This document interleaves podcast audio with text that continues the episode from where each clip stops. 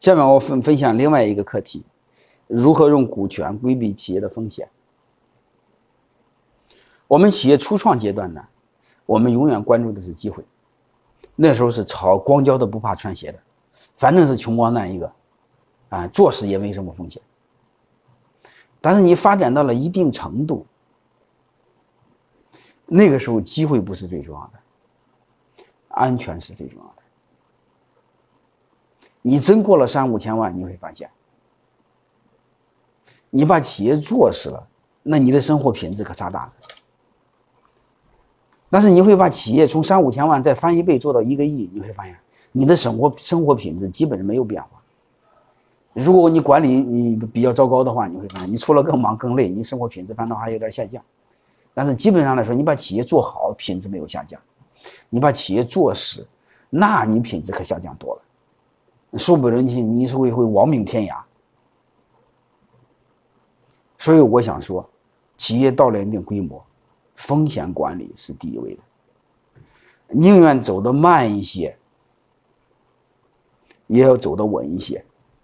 宁愿做的小一些，也要做的慢一些，好吧？我们怎么今天和谈这个节课呢？就和谈大家谈这五个话题。第一个，作为老板一个人承担风险太沉重，我们如何把风险分出去？第一个怎么分出去？用股权规避融资风险，用股权规避投资风险，还有一个用股权规避。决策风险，还有一个用股权规避经营风险。我们先说，老板一个人承担风险太沉重啊！为什么是这样？因为背后所有的风险都是老板一个人在扛，没人帮你扛。因为员工只负责跳槽，他不负责跳楼啊，老板负责跳楼。即便是老板被抓，你会发现。没人去救，但是员工被抓，老板一定救。我还有一个学生，他的一个员工跑业务的，嗯，半道嫖娼被抓了，他还着急去救呢。所以老板和员工呢，哎，包括老板和税务局呢，你会发现他是只能同，呃，享，不能共担，只能同富贵，不能共患难。所以这个太沉重，太沉重，不管对老板还是对老板这个家庭。风险太大，我们接着再看，还有一个呢，这个企业是你的，你让别人给你打工，你天天怎么忽悠都是假的，你把机场的光盘买回家全看也没有用，你天天让员工喊感恩都没有用，他凭什么感恩呢？他给你打工，你再压榨他，他比他还会感恩你，所以经理人不可能用对待自己财产的态度来对待别人的财产，就像以前我说过。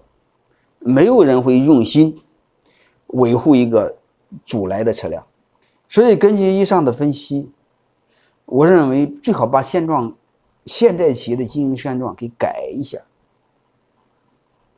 就重新做制度设计，能不能让最起码做到核心的员工吧，核心管理层和老板一起都有财产，都有恒心，都有责任，都能担当。有福同享，有难同当，大家一起共创、共享、共担。这也就是现在马上要在推行的合伙人制。其实，这个合伙人制这个时代已经到来了，雇佣关系、雇佣时代已经解体，只不过是我们企业反应的慢了点。你看看现在的抖音，他一个李佳琦能干掉百分之六十的上市公司，人的时代来了。啊，我们老板一定要关注人。